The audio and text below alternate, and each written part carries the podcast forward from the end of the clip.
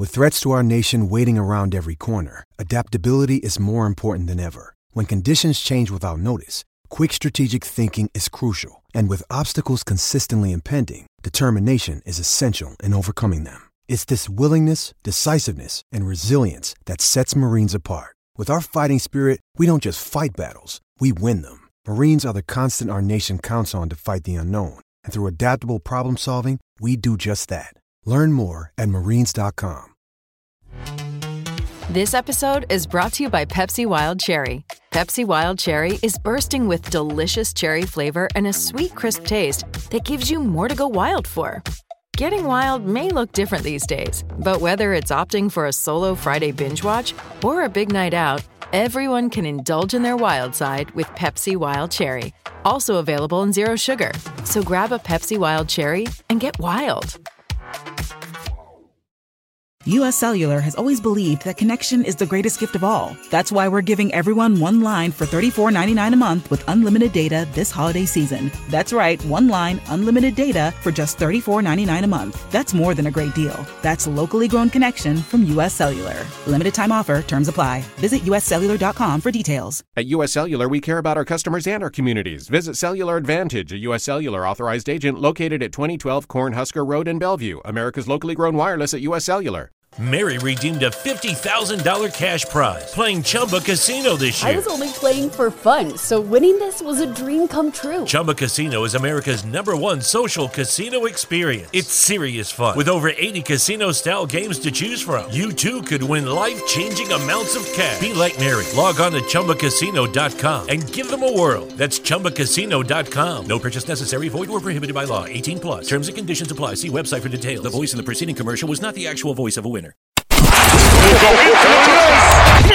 This is the MD's Fantasy Football Show with Dan Mater. Giving you the X's and O's of all things fantasy. On the Worldwide Sports Radio Network.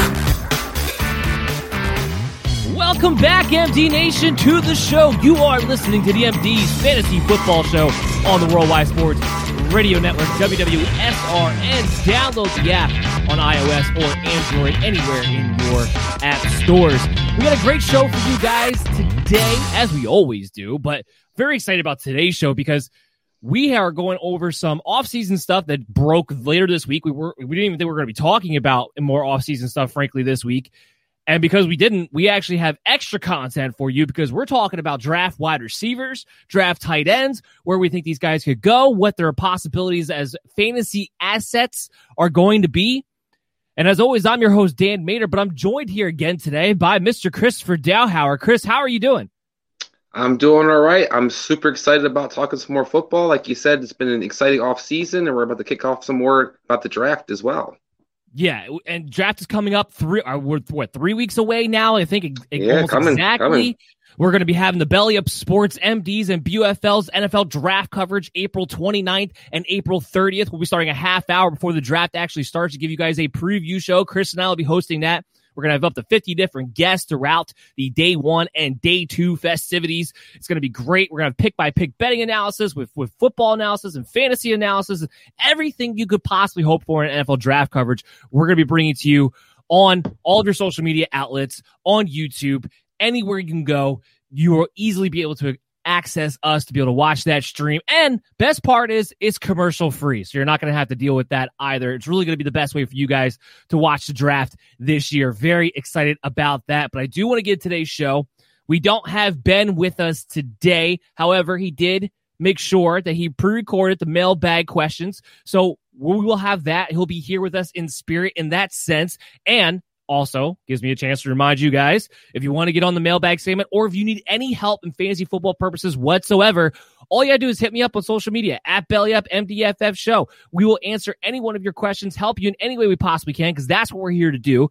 And the few questions we do like, we'll go ahead and put them on the show like we do every single week. We also have some polls we'll go over that MD Nation was kind enough to vote on to give us some idea of what the people are thinking out there in different fantasy situations coming up in 2021 and for some dynasty purposes as well. So all of that's going to be jam packed in today's show on the Worldwide Sports Radio Network, presented to you by Belly Up Sports. So let's dive into it today. Let's dive into the head story of the week, which of course was the Sam Darnold trade to Carolina. He's gone. He's done. The Jets have said, you know what? Adam Gase is gone. Now Sam Darnold is gone. We are hitting the reset button completely, moving in with the new regime, especially with the head coach and everything. Joe Douglas has been there for a year, but essentially a new regime because he didn't really get to do his thing with Adam Gase there. Now, I had a million different thoughts about this, but Chris, I'm going to let you go ahead first. Give me, you know, what you think this means from a fantasy perspective. Give me what you think this means for the Jets. Give me what you think this means for Carolina because we can step outside the fantasy bubble in this instance because the one nice thing about doing a fantasy football show in the springtime especially is that you can kind of step outside of the bubble a little bit it doesn't have to be strictly fantasy all the time and kind of give our football acumen here as well so we have a chance to do that here so, so go ahead tell me what you thought about this sam darnold trait I mean, I think it was an absolutely tremendous move by the Jets. Um, I think that the Zach Wilson is a superstar, in my opinion. That's going to be a superstar quarterback in this league, and the ability to get a second rounder next year and a fourth rounder and a sixth rounder this year for a guy they pretty much were been shopping. I think pretty much the whole off season. Um, you've seen a lot of other quarterbacks get moved. Um, Carson Wentz didn't really fetch the first rounder they were hoping for, but this isn't much farther behind what Carson Wentz basically got the Eagles. Um, I think that when you look at the Jets moving forward, like you talked about, a new regime, they have their guy. Um, you see the league kind of moving in this direction where guys always try to get their guy in a sense. Um, but I'm excited for the Jets. Carolina, on the other hand, not really sure what they're doing. They seem to try to they're kind of grasping, I think, at what was left on the market. Um, they kind of struck out. It seems like on the Matthew Stafford move, they struck out Deshaun Watson, or Deshaun Watson kind of has his own issues, has kind of sabotaged that situation. We're talk about that in a second too. Uh, yeah, um, but I also think that moving forward, it doesn't have a whole lot of implications fantasy wise. Um, in my opinion, for the the Carolina Panthers, um, I don't think Sam Darnold's going to bring a whole lot different than Teddy Bridgewater kind of brought last year. Maybe a little bit more of pushing down the ball to the field, maybe a little more aggressive um, with you know the intermediate throws. But I really don't think it changes a lot for Carolina. On the Jets side, I do think it changes a lot for the Jets, where you have players like Mims, you have Crowder, you have Corey Davis. There's rumors they might add, add another weapon to that arsenal moving forward. And I think Zach Wilson has the arm talent um, and the ability to really open up the Jets' offense. Yeah, we've talked about him time and time again, how he is our number two on our board. You went as far to say as you might have as a 1A, 1B with Trevor Lawrence, which I can't really disagree with either with the assessment that I've been able to see with him on tape. I'm right there with you. Yeah, I'm going to take this from, from the Jet standpoint. This was the most you were going to get back. There was a ton of reaction when this trade first went down about people blaming the Jets that, hey, why didn't you get a first rounder? Why didn't you get more? And I'm sitting there and I'm thinking to myself, have you guys been paying attention to this entire offseason? He's been on the block since March, since probably, actually, probably before that, probably since they hired Robert Saleh. So uh, the idea that they were going to be able to get more for him, how? Why? The quarterbacks, like you, to your point, are pretty much all off the market. After the 49ers made their move, you pretty much had Carolina and Denver as the last two teams in the top 10 who are looking for quarterbacks. And if it's not going to be a Deshaun Watson, if it wasn't going to be a big blockbuster trade for Russell Wilson, well, the last guy left is Sam Darnold. And if they get a, sec- a second rounder, a fourth rounder, and a sixth rounder this year, the uh, the second and fourth rounder for next year, that that is probably the best they could have done. I don't think they could have done much better than that. And they're set up now in a nice position this draft and next year's draft where they're going to be able to make a lot of picks in the first two rounds. So when you're talking about bringing in a new regime who wants to hit the reset button, you have all the ammunition in the world now to truly build this team in whatever image that you want to build it in. So there's going to be no excuses now for Joe Douglas or Robert Saleh because you're going to have all the pieces in place to hit the reset button and move in a different direction to your point on the Carolina Panthers side, and I think I think we're in the minority here, Chris, because I think a lot of people look at Sam Darnold as this guy who still has this untapped potential because he's 23 years old, and I couldn't disagree more.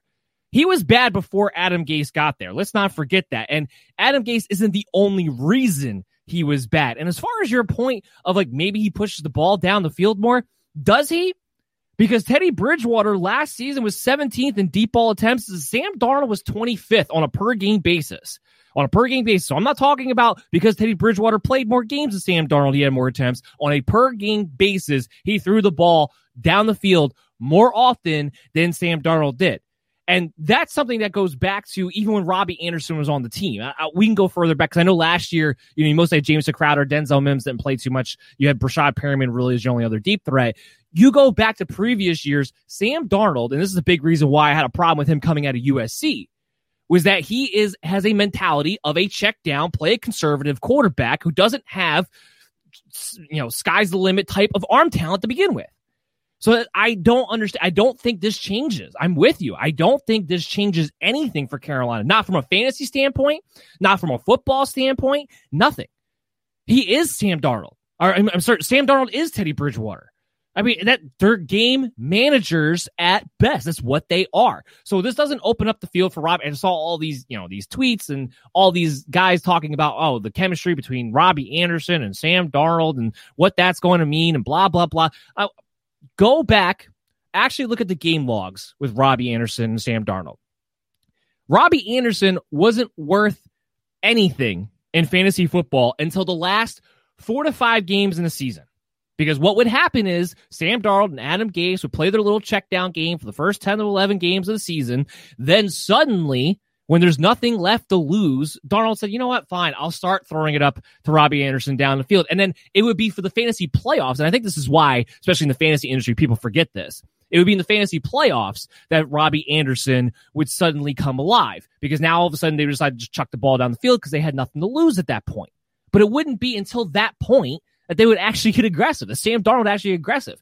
And this is my point of why Darnold has to have a lot of blame for why he is a bust outside of Adam Gase because Adam Gase may call up the plays and it may be a terrible scheme, and you're never going to get a disagreement out of me for that. I've been riding Adam Gase's tail uh, ever since his Miami, uh, frankly, ever since the Chicago days, and even on this show, since this show has started, I've ridden his tail. But it's still Sam Darnold at the end of the day who decides who he's going to throw the ball to, where he's going to go. So that's why I put this on him. So that is why I, I have a big problem with this when it comes to Carolina. I, I don't see I don't see the upside here. I don't see you getting better. You want to make the argument to me that because he's 23 and that you think with Matt Rhule and Joe Brady, because they're such good offensive minds that they can make a change here. I'll give you that argument to an extent. I'll give you that argument to an extent because Matt Rhule and Joe Brady have earned that after what we saw of them last season, that they might have the benefit of the doubt for me when it comes to that. But still, when it comes to actual talent, nobody wants to recognize it because they still have this Sam Darnold USC picture in their head of what they thought he might be. He's he is Teddy Bridgewater. He is. So from a fantasy standpoint, this changes nothing for Carolina.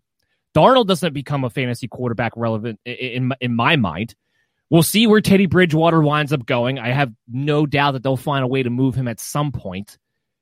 And now it also affects the draft because Carolina is not going to be a team looking to move up anymore. So now it makes it real interesting with Denver and New England how this whole thing is going to go down. And for the Jets, I love it. I, have said it on this show numerous times. Zach Wilson is the pick that the Jets need to make. He is the guy that they need to move on from. He is the franchise quarterback, and he can turn an organization around. And when you add his skill set to that Shanahan concept offense and what they're going to be able to do, the Jets are going to have a good rushing attack. And I, I feel pretty confident they're going to wind up drafting a running back in the second round. It's not going to be Tevin Coleman. It's not going to be Lamical Perine. They're they're going to draft another running back, I think, in the second round, or maybe they'll wait till the third round. But I still think you can get if they got a Javonte Williams in that system in the second round with Zach Wilson, and I like some of the talent they have at the wide receiver position, especially if Denzel Mims can take the next step up. This is an offense that could instantly be at least competent, even in Zach Wilson's rookie year. So I, from a fantasy standpoint, I am going to have Zach Wilson as a streaming option. Not a guy I'm going to be drafting in redraft leagues, but a streaming option because he's going to run the ball and he's going to be given that opportunity. And I like the offensive fit that he is going to be in. From a dynasty standpoint, it just kind of confirms that I'm going to go if it's if it's you know super flex leagues, I'm going to go Lawrence and Zach Wilson one and two. Either way, even if it's a single quarterback league, Wilson's going to be my second rookie running back off the board. Period. So that, that's where it affects it from a dynasty position. But th- this trade was huge because it so many angles that you had to play this from. Uh, is there anything about what I said that you want to rebuttal on? No, I just want to add to it a little bit. I think one of the things that also needs to be thrown into the equation is Sam Darnold due to make $18.8 million next year. So the Jets not only were able to get picks, they haven't gotten the last year of his deal who they frankly weren't sure if they're going to pay. We kind of saw this play out with Mitchell Trubisky last year in Chicago. Um, they moved ahead and got a pick before they blew up in their face, basically. And I think that was genius on their part. While Carolina basically is on the same hook for another $18 million, similar to Bridgewater's deal was with $20 million. Um, they didn't really open up any kind of cap space, and they pretty much have to evaluate this year immediately is he the guy long term or not long term? Um, and I think when you look at will Sam Darnold improve with the surrounding talent in Carolina? Will he improve with the better coaching, not being on Adam Gase? Sure. But this isn't a Ryan Tannehill situation. Ryan Tannehill had to deal with Adam Gase for most of his career, and once he went to Tennessee, everybody saw, oh, let's, look how much better he is now. Sam Darnold didn't have any favors done by from the Jets. The Jets did not start him with talent. Yes, there wasn't great players. No, it was a great line. Adam Gase is a terrible offensive coordinator and a terrible coach. Having said all that, they didn't force him to see ghosts. It didn't force him to um, have 31, finished 31st in QBR last year. I think we're looking at a guy like to your point, that we've seen kind of his upside, so to speak. He wasn't that great in USC. People forget this guy came in with a lot of esteem and almost lost his job two or three times while he's at USC. So I'm not super impressed by this. And I think that Carolina, like I said, is kind of grasping at straws. Now they, they they keep reassuring people that doesn't mean they're locked in at quarterback moving forward, and they can still get out of the contract. But this isn't even a Josh Rosen situation where they still have three or four years to uh, Miami have three or four years to kind of vote two million dollar player um, to, to evaluate what they want to do moving forward. This is a guy who got picked number three, and he's going to make number three money next year. So that's to me just and Jets with did a great move with the draft capital that they gave up. To your point, you have to know what he is this year if you're going to pay him or not. Sam Darnold's a starter for Carolina. They can say Absolutely. all they want. They can say what Oh, they yeah. want to about the not being locked in a quarterback when it comes to the NFL draft. They're like, oh, we might still take what? No, no. That that is a quintessential lie because you have to start Sam Darnold now because you have to know if it's going to be worth the investment that you just gave up for the future. Absolutely. And the last thing I'll just add to that for those people out there who want to look at, you know, Sam Darnold is better than Teddy Bridgewater from fantasy perspective. Teddy Bridgewater 15.5 fantasy points per game last year. Sam Darnold 10.6. Don't tell me he's an improvement in any kind of capacity.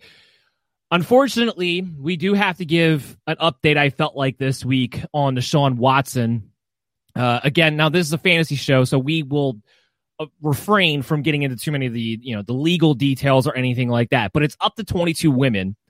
So now uh, we're we're trying to you know help you guys out from a dynasty perspective right now. Redraft will take care of itself. We'll know in August if he's stepping on the field or not. So I'm not worried about this from a redraft perspective. But from a dynasty perspective, if you have Deshaun Watson, what do you do? And here's my thing: you have to you have to hold. You do because right now you are going to get rock bottom if you try to trade him away. And on the off chance that he somehow comes out of this and is able to still play this season, then you're going to have more value keeping him than you are going to be trading away. And if you don't have him, well, you know what? If you want to see if you can get him at a rock bottom price, if somebody's just like, you know what, the hell with this, I want to just get out of the Deshaun Watson sweepstakes, or sometimes, and I think this is a good point here, and it kind of plays to the show because the one of the things about this show that I like to harp on is that we are here to help everyone try to be a better fantasy player by thinking about it from every variable. There's a lot of people out there who will play fantasy football with their heart rather than with their head. And what I mean by that in this situation is that they're going to look at this and say, Deshaun Watson is a scumbag. I don't want him on my fantasy team anymore. And therefore, you might be able to get him for rock bottom prices. So I would throw a couple of offers out there. You're not going to have to give up much just to see what would happen because it's a high, high reward, low risk situation if you're standing from a dynasty standpoint, if you're trying to buy Watson. Now, obviously, don't give up anything crazy of value, but see if the owner in your league who has him just wants to move on. I, I would typically do that. Uh, Regardless of what's happening with the legal situation, it's worth taking the risk on. So that's just from a fantasy football mindset. You, you have anything to add to that?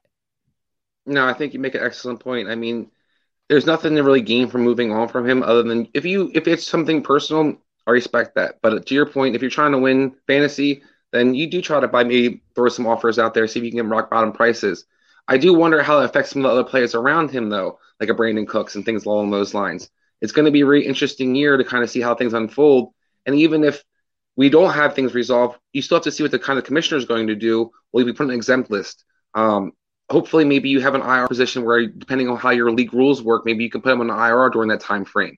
So there's some things you have to kind of consider depending what your rules in your league are to see how aggressive or unaggressive you should be using Deshaun Watson or moving Deshaun Watson. Yeah, I, completely agree with that as well. So just kind of keep that in mind.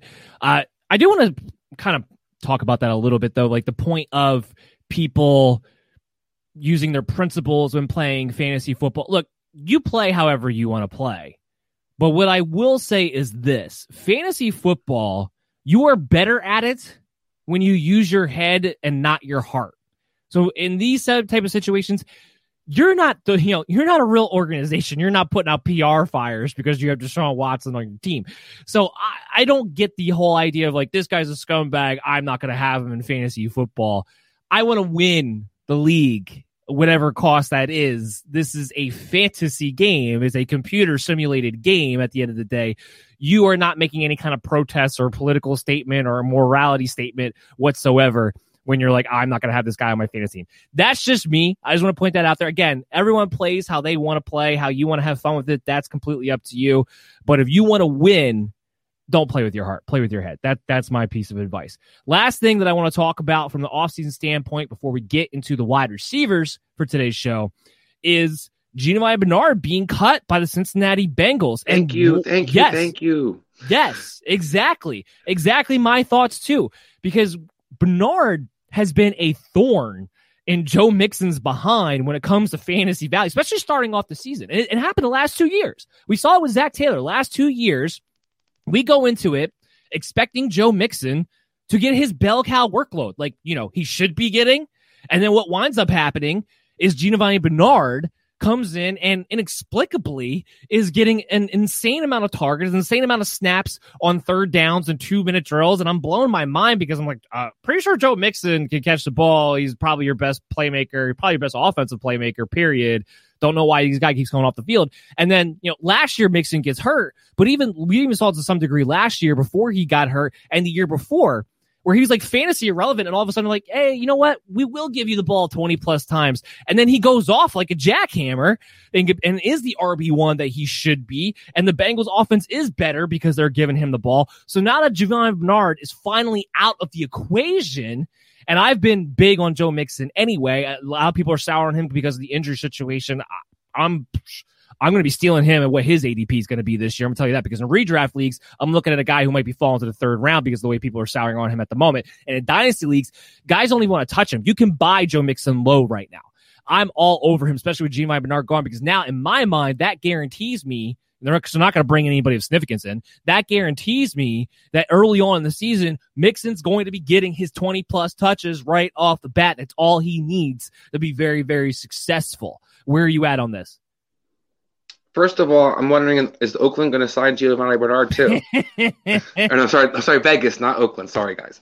Um, but I do have to say, it's it's new music to my ears. I'm a big Joe Mixon fan. I think he's one of the more talented backs in the backfield in, in running back position. I don't understand why he wasn't throwing the ball, why Gio Bernard played third downs and was a designated pass catcher. Um, I thought they should have moved on from him two years ago. They resigned him. It made me sick to my stomach when that happened. Last year, you saw when Joe Mixon was utilized. Is to your point, he is a superstar running back, and he did start getting more targets as the as the season kind of moved on. Um, he did get wind up getting hurt. People were concerned about the injuries. I'm not. Running backs get hurt sometimes, particularly behind crappy offensive lines. But Cincinnati has a chance to actually improve their offensive line this offseason.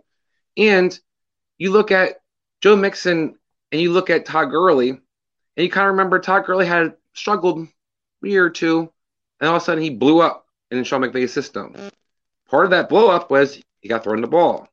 Lucky Land Casino asking people what's the weirdest place you've gotten lucky? Lucky? In line at the deli, I guess? Aha, in my dentist's office. More than once, actually. Do I have to say? Yes, you do. In the car before my kids' PTA meeting. Really? Yes. Excuse me, what's the weirdest place you've gotten lucky? I never win and tell. Well, there you have it. You can get lucky anywhere playing at LuckyLandSlots.com. Play for free right now. Are you feeling lucky? No purchase necessary. Void where prohibited by law. 18 plus. Terms and conditions apply. See website for details. It's never been easier to communicate with people, but it's never been harder to know which platform you're supposed to communicate on. Here's a simpler solution. With call, meet, and message all in one app, Ring Central makes communication easy. With all that connectivity in the palm of your hand, you can work from anywhere with anyone at any time and never miss a beat. Because when it comes to communication, simple is better. Learn more at ringcentral.com. Ring Central, simpler communications. I see Joe Mixon having a very similar blow up situation. Not only can this guy run the ball, he can catch the ball, and an offense that should be better than it's been in the last couple of years. That team's going to score some points. Um, I think Joe Mixon's going to be one of the steals of the draft, and I would love if he falls to the third round. If he falls to the third round at any of your, you know, anybody's picks out or anybody's drafts out there, you have to jump all over him. Um, he's going to be an RB one this year. I, I, I, have no question in my mind, um, and I know that's a person, a player that I definitely will be targeting. Yeah, one. Um, we're we're one hundred percent in line when it comes to Joe Mixon and what this Bernard cut actually means, and that is more fantasy impactful than I think people really realize. Before we get into our NFL draft wide receivers, I want to let you guys know that this segment is sponsored by Manscaped, and with the first pick in the 2021 draft, men's grooming the the Ball Saxonville Sagwires select Manscaped, the leaders in below the waist grooming Looks like Mel Kiper gave this an A plus grade because this pick is a major upgrade for that Bush defense.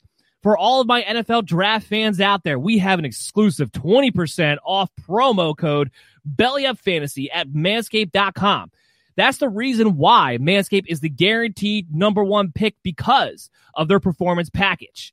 This package is the ultimate men's hygiene bundle. Bundle inside the performance package, you'll find products and liquid formulations that have been developed to turn your bathroom into a salon for your ball support. So support this show. Get 20% off. Get free shipping when you use the promo code BellyUpFantasy at manscaped.com. All right. So let's talk about these wide receivers. And we're going to talk about the tight ends too in the next segment as well. Let's kick it off with our number one guy, without a doubt. No question about it. Never was. Mr. Ja'Marr Chase. 6'1, 200 pounds. The guy ran a crazy 4 3 at his pro day, going to LSU. Absolutely insane. Best route runner, best explosive player, can play inside, can play outside. I'm a huge fan of Ja'Marr Chase. Where are you at, Chris, on Ja'Marr Chase? I think Ja'Marr Chase is an absolute stud. Um, I heard a lot of different debate over who the top receiver is. We heard a lot of talk about Miami targeting uh, Smith at three I could not believe there's any chance that anybody would pass on this guy as a top receiver for their team if you're looking for a playmaker. To your point, he runs outstanding routes. He's explosive. The thing I like about Chase the most is that there's nobody that can slow him down. This guy just basically um, was averaging about three yards of separation per play, as you see in the kind of highlight in the background right now. This guy's just explosive. There's nobody out there that can stick him. And on top of it, he can run patterns. He can get in and out of his breaks well. Um, and I think people kind of forgot because he, he got banged up a little bit last year, and missed some time, that this guy's going to be, I'm sorry, he, he sat out last year, I believe. Um, he's going to be a superstar. And I think this guy is by far my best receiver in this draft. And if I have an opportunity to draft him in some kind of long term league, I'm looking to do so. He ran a 4.3840, had a 41 inch vertical, he measured in at actually 6'3, 201, so a little taller, taller than what we thought. Mm-hmm. 10 pounds lighter, which I actually kind of like for the type of receiver that he is to be two, maybe 200 instead of 210. Had an 11 foot broad jump, a 3.99 shuttle, and a 6.96 cone drill.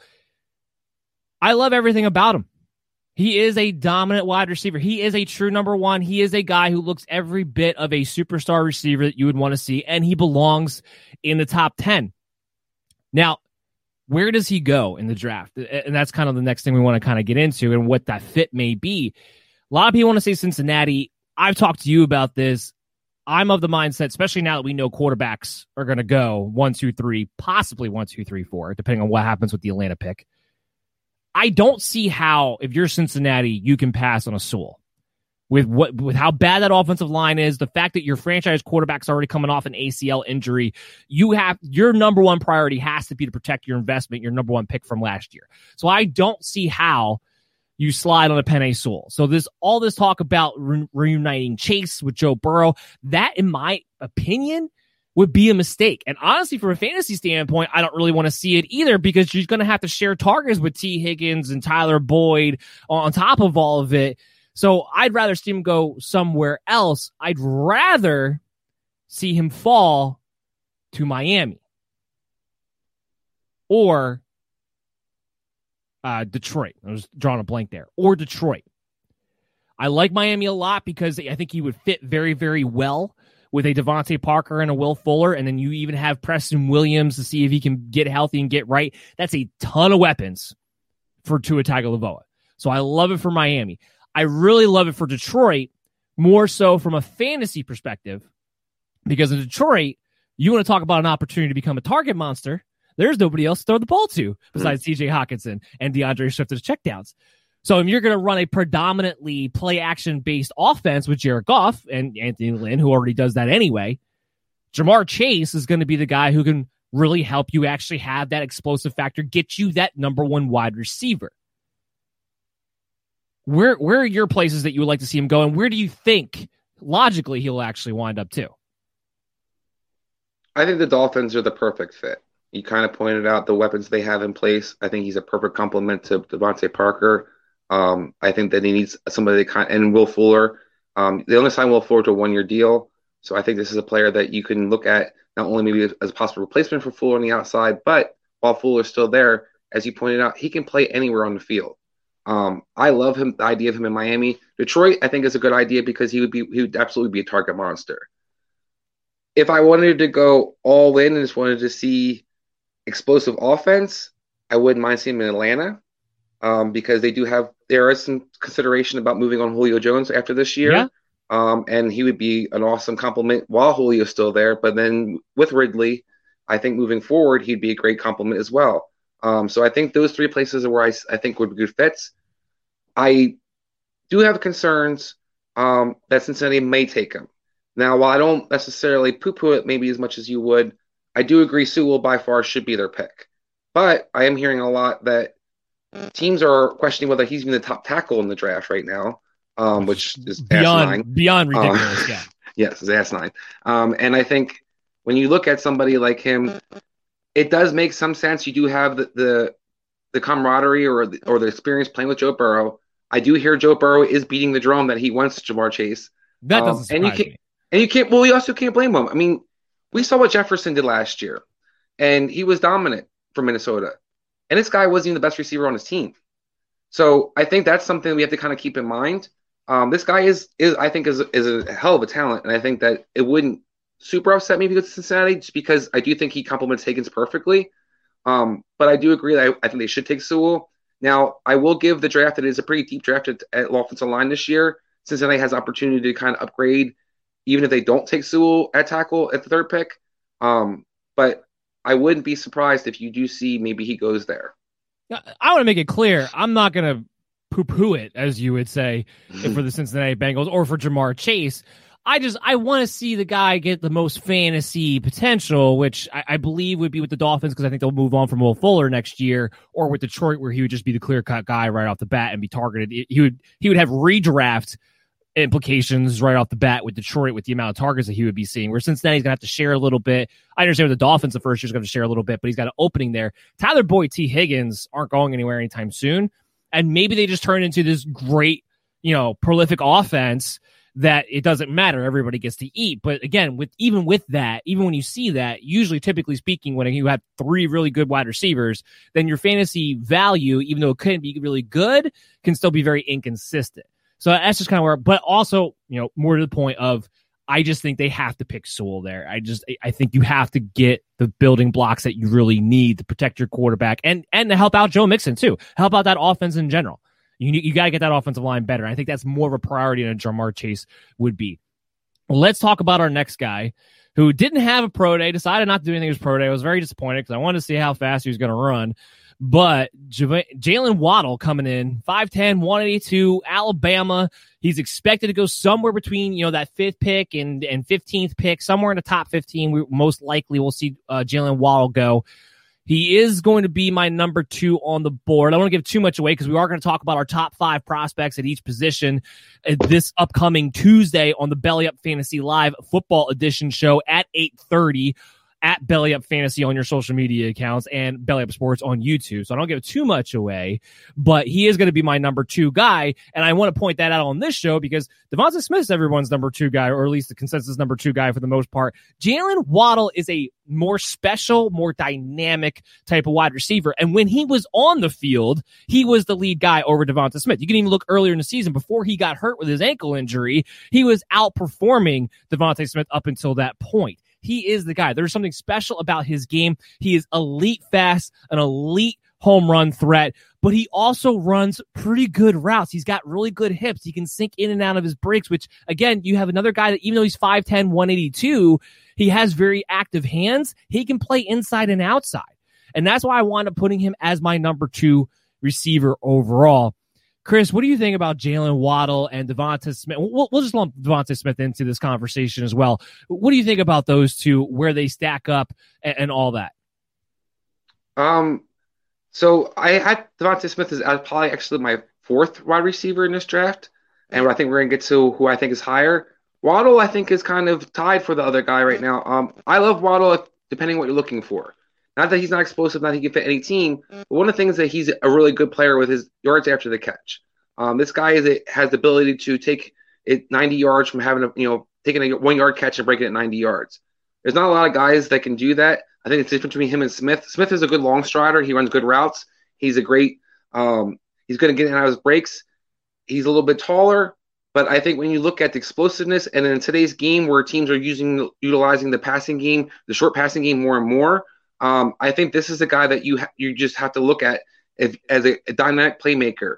We kind of see a lot of guys like um, Brandon Aiyuk from the 49ers last year, where if you can just get certain guys the ball, how they can create, this guy can do that and run patterns and take the top off. So I do think that he's definitely better than Smith. Um, I also think he's a little bit thicker than Smith. They weigh about the same, but about three inches difference. yeah, height. he's he's built differently. Yeah, and you can see it in the in the highlights. Just yards after the catches where Waddle's excels. Guys can't bring him down. Um, he's not an easy one arm tackle. And I, like I said, this is a guy that you can feature all over the field, even out of backfield. Um, I think this is a guy that teams will be drooling over themselves because there's so many opportunities in different ways you can actually utilize him. He's not quick as quite as quick, fast, or quick as Tyreek Hill, but as Tyreek Hill's kind of used, I think he can be similarly used. I, I agree with that full heartedly. Look, my, my I Devonta Smith will also be my number four receiver. Since you said yours, I'll I'll I'll say mine. But and the re- the big reason why I have Waddle ahead of Devonta Smith in general is because he's just a more complete receiver with a more elite speed skill set as well. Devonta Smith, I think he's a very good wide receiver. I think he's definitely a top 20 first round type of talent wide receiver. But my problem with him, and ultimately why I have him at number four overall, that and part of it that this is it's a top heavy wide receiver class, but the top is actually pretty good across the board. So it's part partly that, but also partly because this is a guy that I think you have to game plan and line him up in situations where he's going to have space.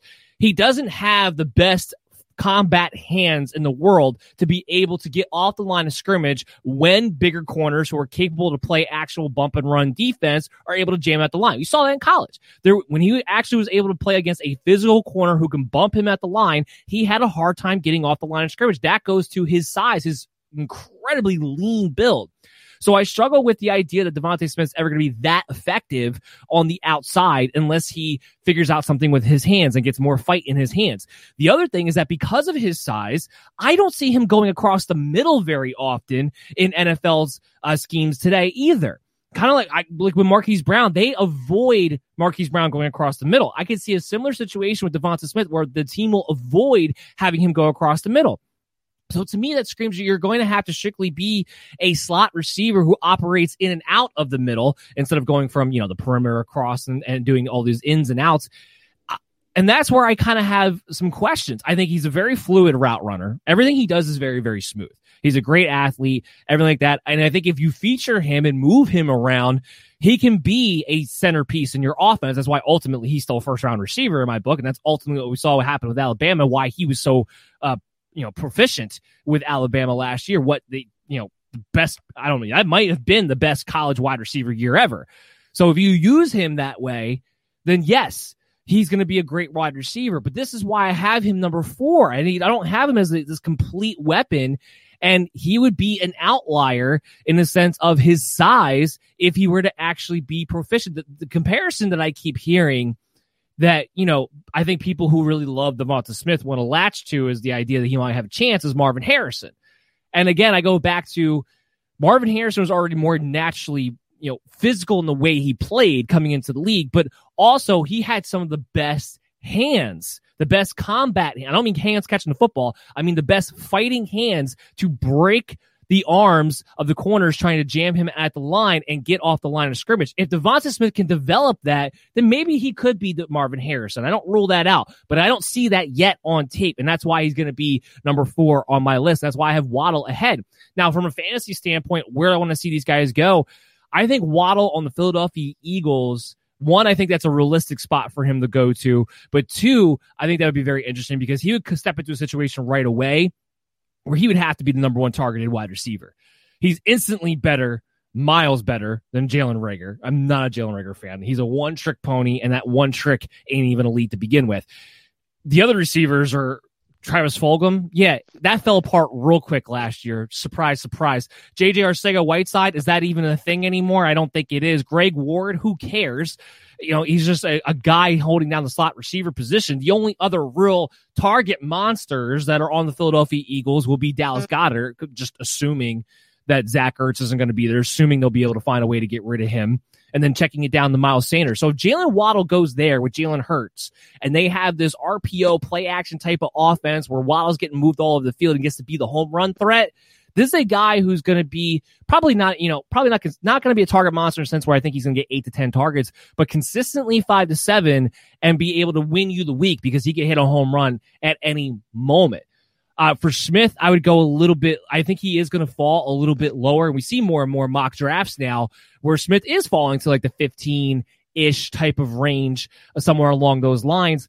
I do think the Chargers would be a nice fit for Devonta Smith, be able to kind of play on the play inside outside with Keenan Allen. Uh, Mike Williams can kind of be the big man, goes down the field. They want to, they're going to be moving to a more of a three receiver set type of offense uh, with Joe Lombardi anyway.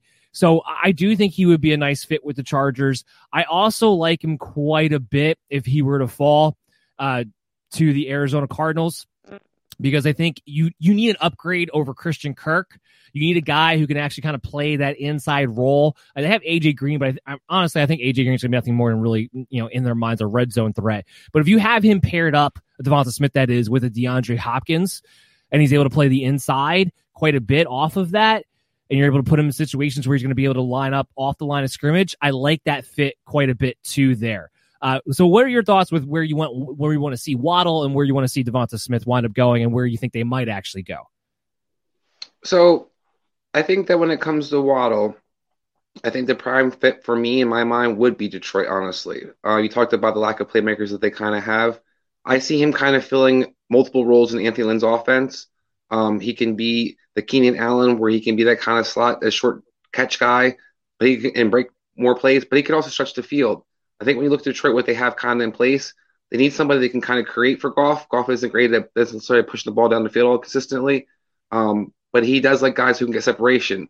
I talked about how um, how good Chase was with separation. Waddle was right there too. He's averaged over three yards per per separation per play on as well last year. Um, that separation makes throws easy for Goff, and I think when you look at that offense, he could easily be featured. He can catch the screens. He can get reverses. Um, I kind of see him being the jack of all trades on the offense, and that's something they kind of would be able to utilize and kind of need. I could also see the Eagle fit. I don't mind that fit. Um, I'm a little concerned they have too many guys that are a little bit too similar. Um, not to such that yeah, but Waddle's actually good. That's the difference. Well, yeah, I know you hate John Reagor. I know that. Um, I'm not quite the hater of Reagor that you are, but I do think one of the things that Jalen Hurts could use more so is a guy can go up and get the ball. I don't know if that's necessarily what you're looking for a Waddle. I think the Eagles have a lot of other holes that they could actually address in that pick. Um, so I'm not as keen on that, but I do think that he would be a good fit in the sense that when you look at the, like I said, I talked about Brandon Aiyuk. Um, you saw how he was kind of developed and used in the 49ers last year. Deebo Samuel, Waddle can do all those things too. So with the new coaching regime that's going in, Um, I think you're going to see him an opportunity to try to move him around, be utilized a little bit differently.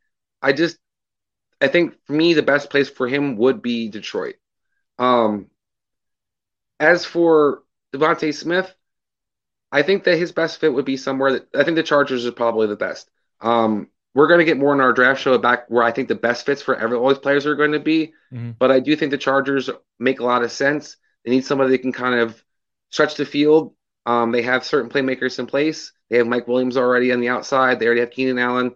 I think Smith is kind of that icing on the cake for Justin Herbert if you want him to develop to the next level. Um, I also don't mind the idea of him going to. This might be surprising to some people. Um, Detroit, not Detroit, Denver. Uh, I'm not a big um, Hamler fan Hamler. from Penn State. I don't think that he's necessarily a star player in any kind of capacity. Um, and I think if you pair him up with Jeudy and pair him up with Courtland Sutton moving forward, no matter what you have a quarterback, you should be okay. Um, although Teddy Bridgewater, I'd be agent should be calling Denver. Yeah, that'd be an interesting I, landing spot. Um, I mean, I, I don't disagree with that. I kind of like that take a little bit, but the only thing is, I don't think it's um, like I don't think it's a reality or realistic as, as far as that's going to go. Because I just don't see Denver with all the capital they've spent at wide receiver the past few drafts. I just don't see them going that direction uh, with it. So that that would be my only caveat. But if it did happen, I'm with you. I mean, even if you like KJ Hamler, uh, I don't think anybody would sit here and say DeVonta Smith is an infinitely more talented and would fit, you know, Jerry Jeudy and a Courtland Sutton really, really well in a three in a three wide receiver predominant offense would have there with Pat Shurmur. So yeah, I mean that would be a nice fit. But that again, that'd be more of a nice fit from a football standpoint, from a fantasy standpoint. I don't know how many targets he gets in that situation, especially if it's Drew Lock, a quarterback. Well, I don't think my target seat gets as the Chargers either. If that's, that's if I mean that's fair.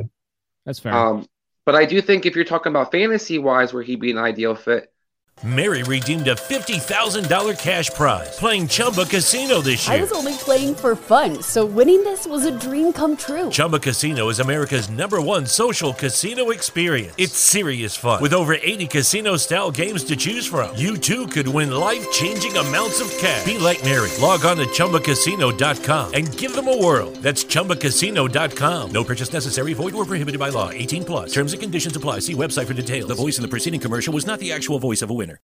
When Shopify says you can sell anywhere, oh, they mean it. Woo, hold up. Just got a new sale, order fulfilled and shipped. Inventory levels good. Whoa, Shopify doesn't mind if you're at sea level or on top of the world. Ah, you can run and grow your business anywhere Climbing mountains is never easy, but at least Shopify gives me all the tools I need for my business to hit new peaks. Whether you're selling carabiners or crop tops, start selling with Shopify today and join the platform simplifying commerce for millions of businesses worldwide. We've built the platform so you can keep climbing and grow your business to new heights. With Shopify, you really can sell to anyone from anywhere. This is Possibility, powered by Shopify. Start selling online today. Sign up for a free trial at shopify.com slash free 22. Shopify.com slash free 22. Shopify.com slash free 22. Internet connection required. Not available on mountaintops or seafloors you got a team sitting at 15 that could move up New England. I think that he'd be a nice. They need, they need something on the outside. Need some kind of uh, somebody to stretch that field. In New there. England is such an interesting situation right now, aren't they? Because you have all these people talking about that they're serious about mortgaging everything to move up as high as four, possibly to try to take a quarterback. New England's sitting there at 15. There's a million ways you could see him go, and I I can't envision Bill Belichick selling the farm for a quarterback and moving up that high because he just he's never done it really, especially when it comes to the first round. But they're really an interesting spot. I agree with you. I mean, they, any wide receiver, if they were to stay at 15, and any wide receiver that fell to them there would be dynasty gold because because of the targets that you would be looking at. And uh, I want to go back to that too because DeVonta Smith on the Chargers I, I like him there dynasty fantasy purposes wise because Keenan Allen's getting a little bit older. I think they're going to move on from Mike Williams next year. So I don't. I think it's a year away before he become you know at least the wide receiver two on the team, uh, if not the wide receiver one. Just to kind of go back on that. But yeah, continue with your point uh, with the Patriots. I just had to butt in there because they're just that's such an interesting spot with what they're going to do in the draft. Absolutely, but like you said, that we were talking about fantasy wise, I do think that would be a nice fit for him. Yeah, because he can line up different places on the field for them, and they could utilize him different ways. He, could be a more athletic Julian Edelman, quite frankly, for them. I want to take a quick break before we move on to our next slot of wide receivers. We'll come back on the other side. We have more receiver talk. We'll get to a few tight ends, and we still have the mailbag segment at the end of the show. So please continue to listen to the MD's Fantasy Football Show on the Worldwide Sports Radio Network. WWSRN presents you by Belly Up Sports. It's the Worldwide Sports Radio Network. Uh, welcome back, MD Nation, to the show. You are listening to the MD's Fantasy Football Show on the Worldwide Sports Radio Network, WWSRN, also presented to you by Belly Up Sports. Make sure you go ahead and check them out on your Android and iOS apps for the Worldwide Sports Radio Network. Some great content coming out there and BellyUpFantasySports.com because we got articles flying out left and right right now as we get up prepared for the draft for your dynasty leagues, especially, but what we are value expecting heading into 2021. We've been talking about some of our top wide receivers. We talked about the Sam Darnold trade. We talked about Giovanni Bernard getting cut and what that means for Joe Mixon. We gave you guys a Deshaun Watson update all there in the first segment. The next day, we're going to continue on with our wide receivers talk. We have some tight ends we want to talk about, and we have the mailbag segment for you at the very end. And I want to let you guys know that this next segment is going to be brought to you by Monkey Knife Fight. It is a daily fantasy sports gaming website with a number of unique ways to win money on your favorite sports and players. It's a mix of daily fantasy and prop games. Just download the app, go to monkeyknifefight.com and use the promo code BELLYUP for a dollar to dollar match on your deposit of up to $50 plus an additional $5. That's potentially an instant 55 free dollars for you to play with today by using the promo code BELLYUP when you sign up at monkeyknifefight.com or you can download the app on iOS or your Android Play Store. So, Chris, let's talk about our next top wide receiver, which is Rashod Bateman. And I actually, I mean, I had a debate whether or not he was my number two, frankly, because this is guy is one of the most complete receivers that you are going to see in this draft class. And I'm going to let you go first because there's a couple of things that I want to talk about when it comes to him and his pro day and what we've seen. But I'm going to let you talk about Rashod Bateman first. Go ahead. As you know, I absolutely love Rashod Bateman. Um, I am debating he's my number two. Him and Waddle are neck and neck. Um, after the 40 that you're going to talk about, I, I have to feel like he might be ahead of Waddle now. This guy is a true number one receiver. He can run all the routes. He's tall. He can run inside or outside, and he's explosive as he showed. I think this guy has all the makings to be a star. He reminds me a lot of DeAndre Hopkins, but a little bit faster after the 40 we saw. And this guy is to me is one of the studs in this draft. Um, where I see him as a fit, we talked a lot about Detroit. I think Detroit obviously needs some kind of playmakers. Um, where I really like to see him wind up going is the Panthers. Um, I don't think the Panthers have a true number one right now. You stole Joe Brady. Pick. Did I? Go ahead. Well, because I feel like Joe Brady has shown he's he has the ability to utilize multiple weapons. That was what he was did so well in LSU. And when you look at Robbie Anderson, you look at DJ Moore, to me, they're two complementary players. They're not true number ones. I think Bateman slides in there perfectly. Um, it sucks Sam Darnold's his quarterback, but other than that, I think everything else kind of aligns for him as a perfect fit there. And I just absolutely love this guy. I think that people were really trying to question whether he could still play, how good he was, because he didn't play much last year. Um, a lot of these guys who sat out last year, there's an assumption that they just aren't good anymore. Let's be real. These guys are preparing to play pro football for the past year. It wasn't like they were sitting on their butts playing PlayStation the entire time. Um, and I think that he pretty much showed that with that 40 he ran. This guy's coming to ball. And when he's out there, he has shown nothing, nothing but being a stud. And he played at Minnesota. Minnesota's quarterback play is horrible. So having a ball thrown from Sam Darnold probably would actually not be that bad for him.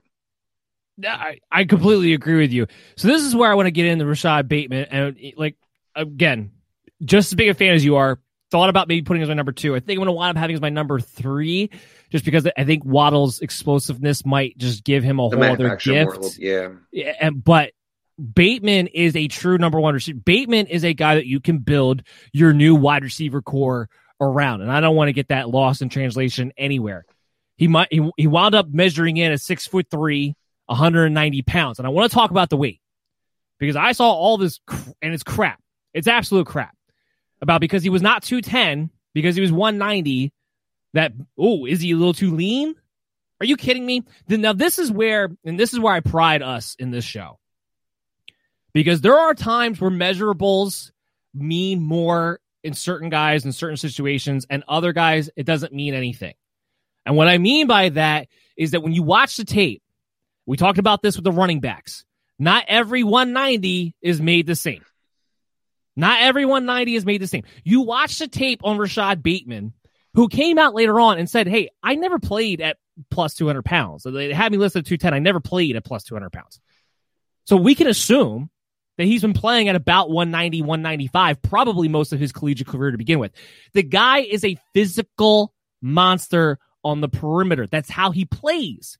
He gives it back to the corner. He makes a lot of great in traffic catches, goes up and gets the ball. He out physicals the other guy. And he's built well. He's built stocky. He's built solid. So I don't care that he weighs at 190 because of the way he's built. This is where you can't just look at numbers and ignore what's actually being played right in front of your face. And that is why, again, we go back to we are here to make you guys better fantasy football players, better football minds in general. Part of it is taking in all of the variables. Measurables and stats are tools. Sometimes tools are irrelevant for certain jobs. You're not going to use a flathead screwdriver when you need a Phillips. It's the same idea when it comes to certain measurables for certain guys because how they're built is more important than what they actually weigh and how they play is more important than all of that as well. Rashod Bateman is a six foot three physical monster on the outside. Now, the the other reason besides Waddle being a little bit more explosive is that Bateman doesn't get a lot of natural separation the way Waddle does. But he's a guy who's to he's to beat you on the outside. He's to make that contested catch. You're to throw it up to him, and you're to feel safe in doing so. He doesn't get a lot of natural separation. But the big question on him, and this is why I couldn't understand why there was any negativity around him in his pro day. The big question on him was how fast was he really? Because the knock on people had on him when watching his tape was that they argued that he didn't have elite speed. Well, guess what? The guy ran a 4.39. Even if you want to pro day adjust that, and make it a 4 4, a 4 4 4, guess what? That's still top end speed for a guy who's going to beat you up and be a target monster potentially on any team and be your wide receiver one. That's a DeAndre Hopkins type of level right there. That's the same 40 Ja'Marr Chase ran. Exactly. Exactly. So he's fast enough. Guess what? And that was supposed to be his only knock coming into this thing until they want to bring up the weight, which is a non issue. It's a non issue. And I just want to clarify when you talk about separation. Um, Dan's talking more about you know deep ball threats. Rashod Bateman is going to get separation because he's a great route runner. So that's one of the things that yes. Is important to kind of keep in mind. It's not just about your 40 sometimes, but he's talking more about the explosive down the field plays. Be, he's more apt to go up and go to the ball and be contested, you know, 30, 40 yards down the field versus blowing by guys. But when it comes to getting open in intermediate routes or the short routes, he's got a full Bateman's a fantastic, exactly. He, he he might be besides Ja'Marr Chase, he might be the only other receiver that has a true full route tree. Because even a lot of what Waddle does is a lot of screens and stuff like that. He has a full route tree. Like so, yeah. I'm glad I'm glad you did clarify that because yes, that's not what I mean by getting sep- separation necessarily. He has a full route tree. There's nothing he can't run and do and get open on, which is why we compare him quite a bit to DeAndre Hopkins, and I'm totally on board with that as far as where I want to see, I mean, there's a number of teams where you can see the Panthers were going to be my pick, as I said, because of the way Robbie Anderson, DJ Moore, and those three could kind of play off of each other in a Joe Brady offense. That would be a, a perfect fit. But again, from a football standpoint, because fantasy standpoint, I got to deal with Sam Darnold, and I got to deal with the fact that you're going to spread all these targets around. And Joe Brady spreads targets around even when he has bad receivers. So you know, think about when you have good receivers. Um, as far as you know, the the Eagles or another team, or if you want to rebuild your wide receiver core, that's a good guy to do it. It's a lot of teams that we talked about already, the Chargers too. But I do want one different team because I I don't think he's necessarily going to go in the top twenty. And I'll, I'll, let you go in a second, Chris. I, I, I don't think he's necessarily going to go in the top twenty. The place where I think would be really really interesting especially for the future, because one of their wide receivers is only going to be there for another year. So it wouldn't be a 2021 great for fantasy wise, but dynasty wise, it would dynasty wise it would be. That's the Indianapolis Colts at 21. I think there's a real shot he's there at 21. He could be the T.Y. Hilton replacement. He would mix in right there with Michael Pittman and Parris Campbell, but I think he would automatically be the number one receiver in a Frank Reich, Carson Wentz resurgence type of offense. Go ahead. What were you going to say? I actually think he'll be go before Smith. We're talking about. I think Smith is a top twenty. I think that's where he's going to wind up going. Um, I think Bateman, the other great fit, you kind of touched on was the Eagles. They need a true number one. And after draft, I, I will agree with you. Reagor is not a number one receiver, and they don't have currently on their roster a number one receiver. When you look at that team, um, I think he'd be a fantastic fit for them, and that's where fantasy wise, I think he'd be the most uh, productive and most relevant. Um, I think Smith actually, we're talking about some uh, fits for him before, but I think I looked at kind of the teams coming after him.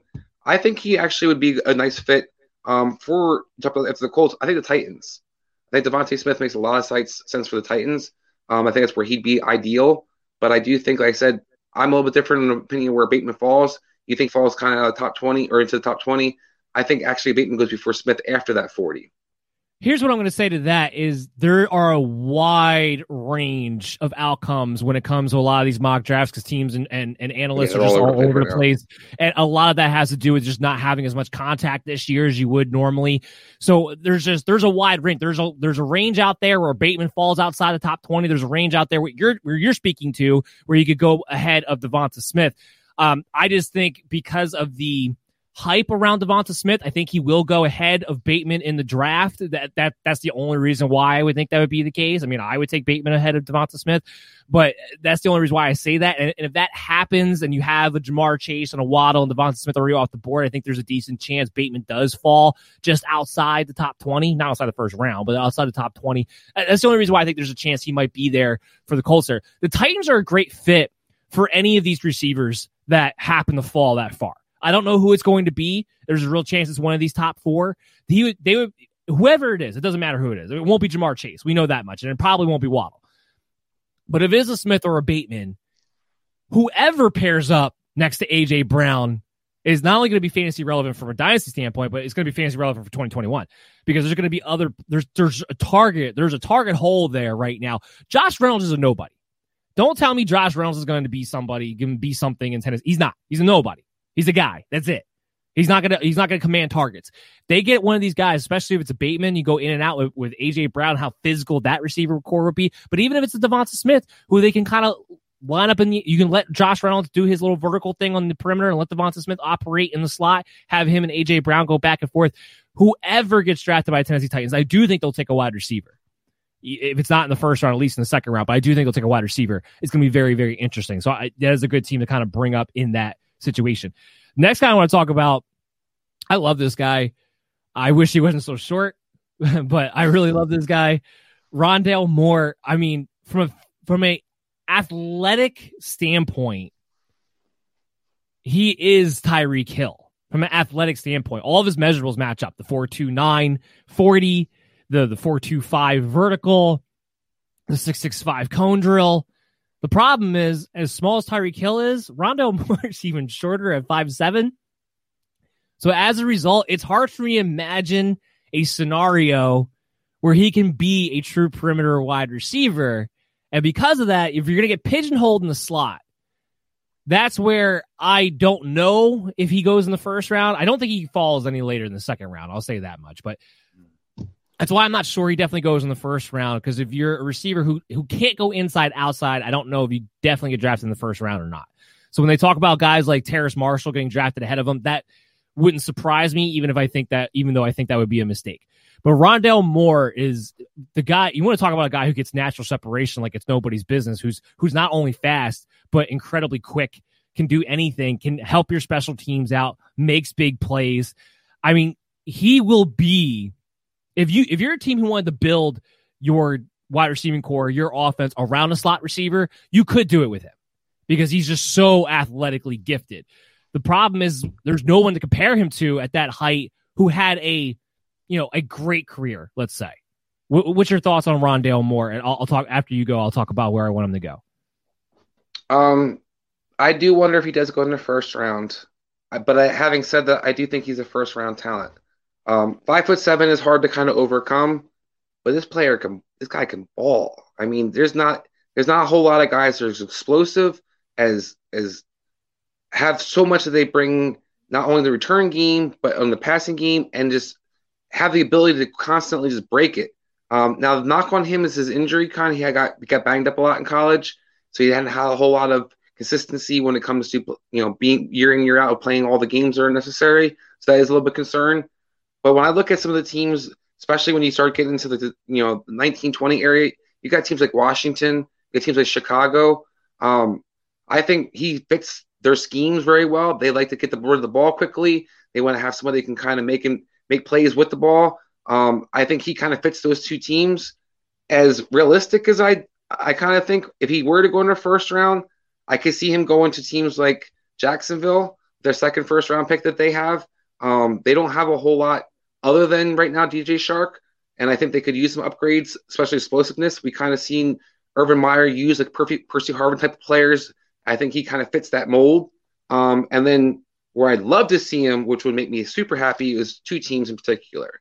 If he were to stay in the first round or getting to go in the first round, that would be the Saints and the Packers. Either one of those guys, either one of those teams definitely could use upgrade to receiver positions. And when you look at what they have in place, they have the true number one. Putting Moore as your number two in that slot for either one of those teams adds a completely different dimension for both of them. Sean Payton would love to use him. You can see with Sean Payton would just probably, you know, get his jollies off week in, week out, having a guy like that, he can move all over all over. And then Green Bay, just please, please, please give Aaron Rodgers one more explosive player. Please, please. You put him next to Davante Adams or inside Davante Adams in the slot. Imagine what they could do. It's hard to argue with any of that. My my bold team was going to be Kansas City because you have a situation there with no Sammy Watkins. They got to add somebody. I don't think Mecole Hardman's the answer. And I know you're thinking like, well, Tyreek Hill. Guess what? You have Travis Kelce. Tyreek Hill can play anywhere on the field. He's already proven that. You have another really fast guy who gets natural separation. You pair him up with a Patrick Mahomes and an Andy Reid. The, the, the amount of explosiveness just astounds me. And the thing about Rondale Moore, unlike a Mecole Hardman or Demarcus Robinson, he can actually run routes. That, that's why I don't think it's going to be Hardman. So if he goes in the first round, I could see that. Whether or not Kansas City will take a, a and I think it's a possibility Kansas City would continue to take more weapons just because it is Andy Reid and how invested they are in that offense. There's a lot of rumors talking about that they're all looking on the receiver in this draft. Yeah, so I, I do think it's because I, I know there's a lot of people out there too want to say like, well, they got to draft you know more offensive linemen or they got to take some defensive help. I'm like, yeah, except for you're you got Andy Reid who comes from that long line, that old school Green Bay line of thinking where it's get weapons for your quarterback every single year. If only the Packers actually had that mindset now, what would have happened? But eh, they, because he comes from that old school mindset of that, I do believe a wide receiver going there is a very real possibility. And I could see Rondale Moore.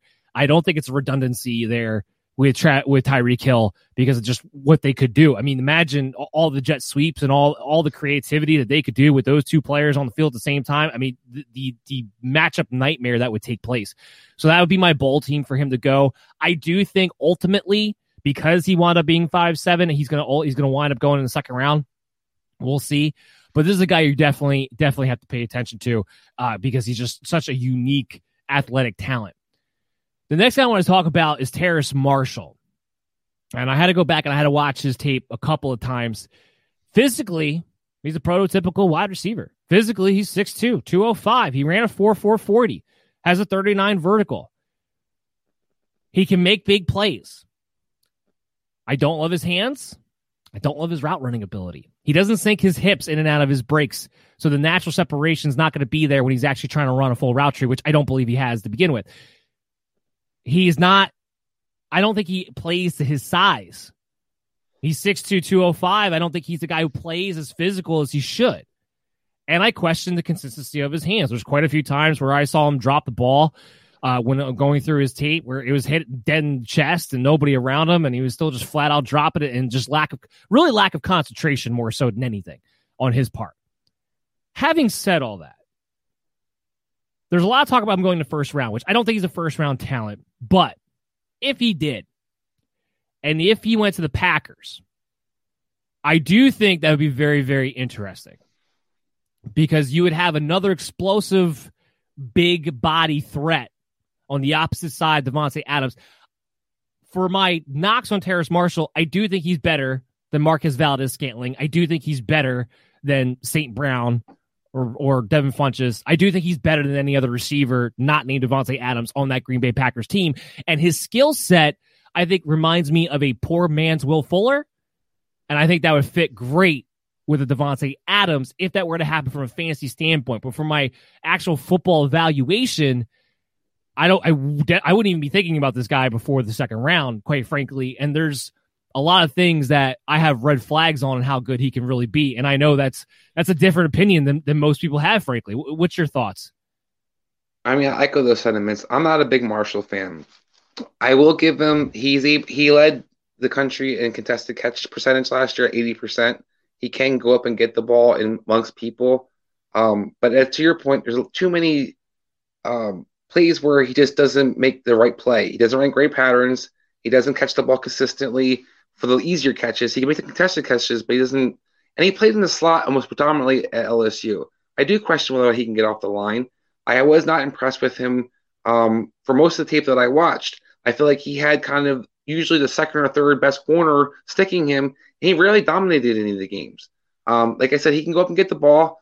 If he was to go in the first round, Mary redeemed a $50,000 cash prize playing Chumba Casino this year. I was only playing for fun, so winning this was a dream come true. Chumba Casino is America's number one social casino experience. It's serious fun. With over 80 casino style games to choose from, you too could win life changing amounts of cash. Be like Mary. Log on to chumbacasino.com and give them a whirl. That's chumbacasino.com. No purchase necessary, void, or prohibited by law. 18 plus. Terms and conditions apply. See website for details. The voice in the preceding commercial was not the actual voice of a winner.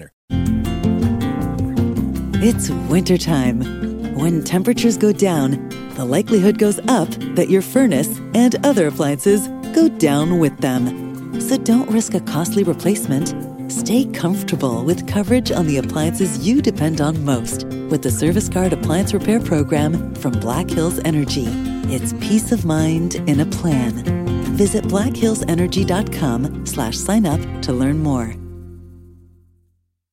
I think the best fit for him would be Kansas City. You kind of talked about more. I think he kind of complements the rest of their offense a little bit better. And I think that he would have an opportunity with Patrick Mahomes to get some red zone targets. And that was where he's going to be most effective because he catch the ball in the red zone. He can catch the ball when it's in contested catches. But there's little else that the guy really brings to the, the field to me. I honestly think this guy's a third or fourth round talent. Um, I don't understand the hype. I don't understand. I see teams, people are looking at how tall he is, the build, and kind of going off of that. But I've seen other guys like Courtland Sutton in the past who got kind of overlooked because of the tall and the build is similar. And they're way better with feet. They had way better quickness. I'm not impressed with this guy. I think he's kind of a one trick pony. Um, he kind of reminds me of a red zone only target. And I think that when he gets drafted, particularly if he's going to play in the slot, I don't think he's going to be particularly that great. Yeah, I'm kind of with you on on there as as well. I'm not impressed with Marshall the way a lot of people are. The next guy I want to talk about, I have more of a bone to pick because not only am I not impressed with him, it doesn't make any sense why people think that he's going to be this great fantasy asset or even football asset. That's Kadarius Toney. How many times have we seen these tweener gadget players, which is what Kadarius Toney is? Yes, he's a phenomenal athlete. All these guys are at this point when you're talking about them in the NFL draft. I'm not taking away his athleticism from him. He ran a 4 4 140 so we can up that to a 445 if we want to. He's 5'11, 194, which isn't a bad size for a slot receiver. But that's the other thing. You don't even know what position he's going for. Some people have him listed as a running back. Some people have him listed as a wide receiver. Best case scenario, he's a Curtis Samuel. Even, even if he turns into Curtis Samuel, who did get drafted high, but Curtis Samuel, who just had his quote unquote big breakout year, was still the third best receiver on his team. This to talk about him going in the first round astounds me. How many times do we see these guys who are these gadget tweener players ever actually go on to have these prolific NFL careers? I mean, my comparison for him, frankly, is Antwaan Randle El. He Used to play a little quarterback back in high school. Kadarius Toney did. I could see him being in that role. Maybe he turns into a competent slot receiver at some point later on in his career. But that's the other thing about him. I'm not overly impressed with his route running ability, which is why I believe he will be a gadget player. Gadget players don't get used consistent. They're guys, they're these are these guys that get talked up a ton in the offseason by their coaches. How we're going to use him. He's going to be all over the field. He's a weapon. He's not a, he's a positionless player. He's a weapon. Positionless players only work in the NBA. It doesn't work in the NFL because they don't get on the field. Period. Because you're not you're not big enough to actually take on the load of a running back. You don't run good enough routes for us to really depend on you as a wide receiver. Whoever takes, if somebody takes him in the first round, he's a bust waiting to happen. And from a fantasy standpoint, I go back the, the volume. He's never going to have enough volume to really be that valuable, at least as valuable as your people are going to try to push him up to be in Dynasty. And I don't ever see him being a guy you really want to have in redraft leagues. That's my notion of Kadarius Toney. I know it's in the minority out there, but Chris, go ahead and you can talk about him now too. Well, once again, I'm going to echo the sentiment. Um, we saw all this hype with Shenault last year, and going into the draft and going into fantasy drafts, people kept talking about how Shenault's a weapon. He's going to get the ball. He's going to do this. He's going to do this. Five catches for 45 yards isn't that impressive, and I don't think it gets you a lot of playing time. To your point, he's a guy that you have to manufacture touches for. Good coaches will do that. Bad coaches will talk about doing that and not do it at all. I worry about this guy, how productive he can be in the pros. I think he's a guy that's almost a strictly gadget player in a sense where he's going to be a lot of screens, a lot of bubble screens, a lot of slants, a lot of crossing patterns. I don't think he runs good patterns. I don't think that he can get the get down the field quick enough to open it up for people. You kind of see in the highlights, most of his plays are after yards after the catch. Now, can he do that? Sure. But this is the NFL, and guys can tackle a little bit better than they can tackle in college. And I think you look at all the different things that he kind of brings to the table. This guy's a dime a dozen. Talk about Curtis Samuel. Um, like I said, I brought up Shenault. To me, that's that's what you're looking when you look at a Toney. I don't think that you have a guy who's really a true uh, game changing receiver. I think you have a, a player who you kind of utilize here or there, maybe gets three or four touches you manufacture for per year, and I mean per game. And I don't think that's something that I necessarily would hope shouldn't go in the first round. And if it does, I do think it will be hard to justify how productive or unproductive he winds up being.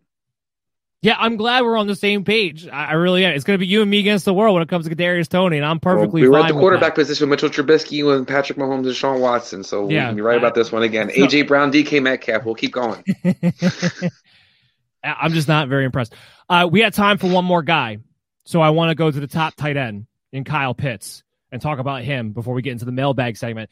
Um, Kyle Pitts to me is not just the best tight end, but he might be the best cat pass catcher period in this draft.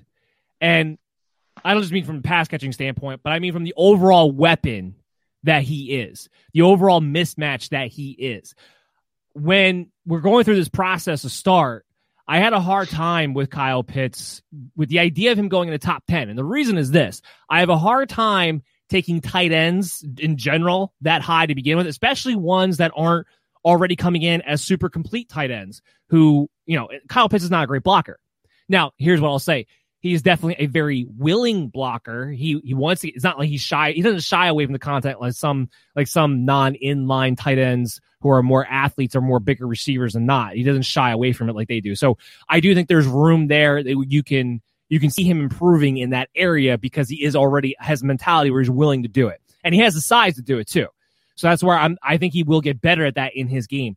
But when you watch his tape, he runs great routes for his size. He has incredible speed for his size. I mean, the guy ran a 4 4 40 at, you know, what, 245 pounds at 6'6. It's it's insane. But I think the route running ability and the ability he has to catch the ball away from his body he has ex- he has elite hands and he's elite route running ability. It makes me think that he's just going to be a mismatch nightmare. And when you're talking about guys to build your offense around, Kyle Pitts is one of those guys. He just is. And because the skill set that he has, and if he does get drafted in the top 10, which is looking more and more like it's going to happen, I do think for the first time in a really, really long time, you're going to have a tight end who's actually set up to be a true redraft commodity along with being a guy who projects out to be the number one tight end dynasty or in within the next five years or so. So I'm I have changed my tune a little bit on would I not draft Kyle Pitts in the top ten? I would, I 100% would. And there's a lot of teams that he would fit. Uh, in, you know, of course, in my opinion, I mean, he could pretty much fit with anybody in any scheme to begin with. But I haven't pinpointed where if the Atlanta Falcons stay at four. Now, to be clear here, I don't think they should stay at four. I think their best move is to trade back because of you know a lot of the holes that they need. But if they were to stay at four, and you take a Kyle Pitts and you make that a two tight end set predominant team with Arthur Smith, which I think he would love to be, by the way. and you have a Julio Jones and a Calvin Ridley. You get let Hayden Hurst be the main blocker to help out the offensive line, and you add Kyle Pitts to that team. Look out. Look out. Or if he does fall to Miami Dolphins and they trade away Mike Gesicki, that's another situation that would be tremendous, not just for him, but hey, any I'm I love Tua Tagovailoa. I know you do too. Any of the haters out there, you're not gonna be able to hate on Tua anymore if Kyle Pitts goes to Miami at six either.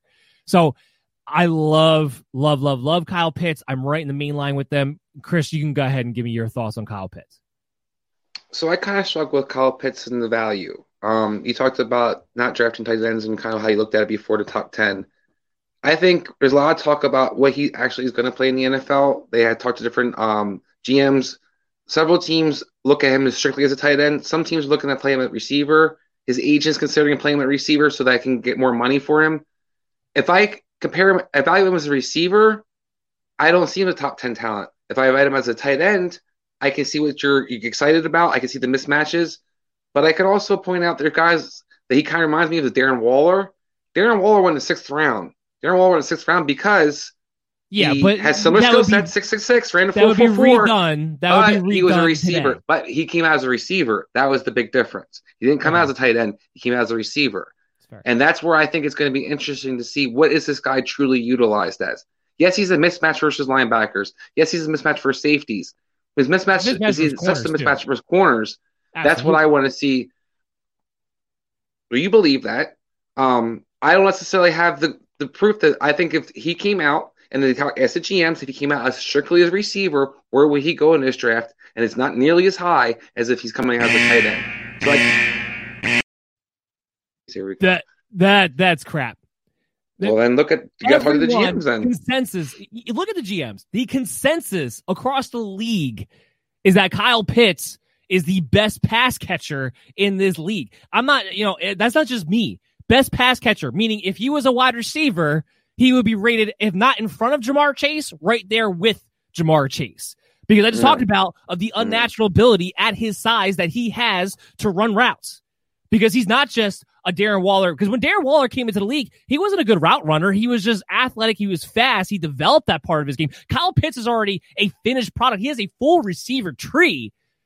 Now, I agree with you. The part I think if you put him at the tight end position, that that boosts his value a bit. But the consensus is, you want to know what the consensus is out there, is that he's the best pass catcher. Period. In this NFL draft class. If he came, if he played a wide receiver, you you think he would be considered a top wide receiver? That's that's the consensus. He'd be a top wide receiver in this draft. That's the thousand percent. consensus. One thousand percent. No, no, he's not the top Based pass on catcher. what? Based on He- who?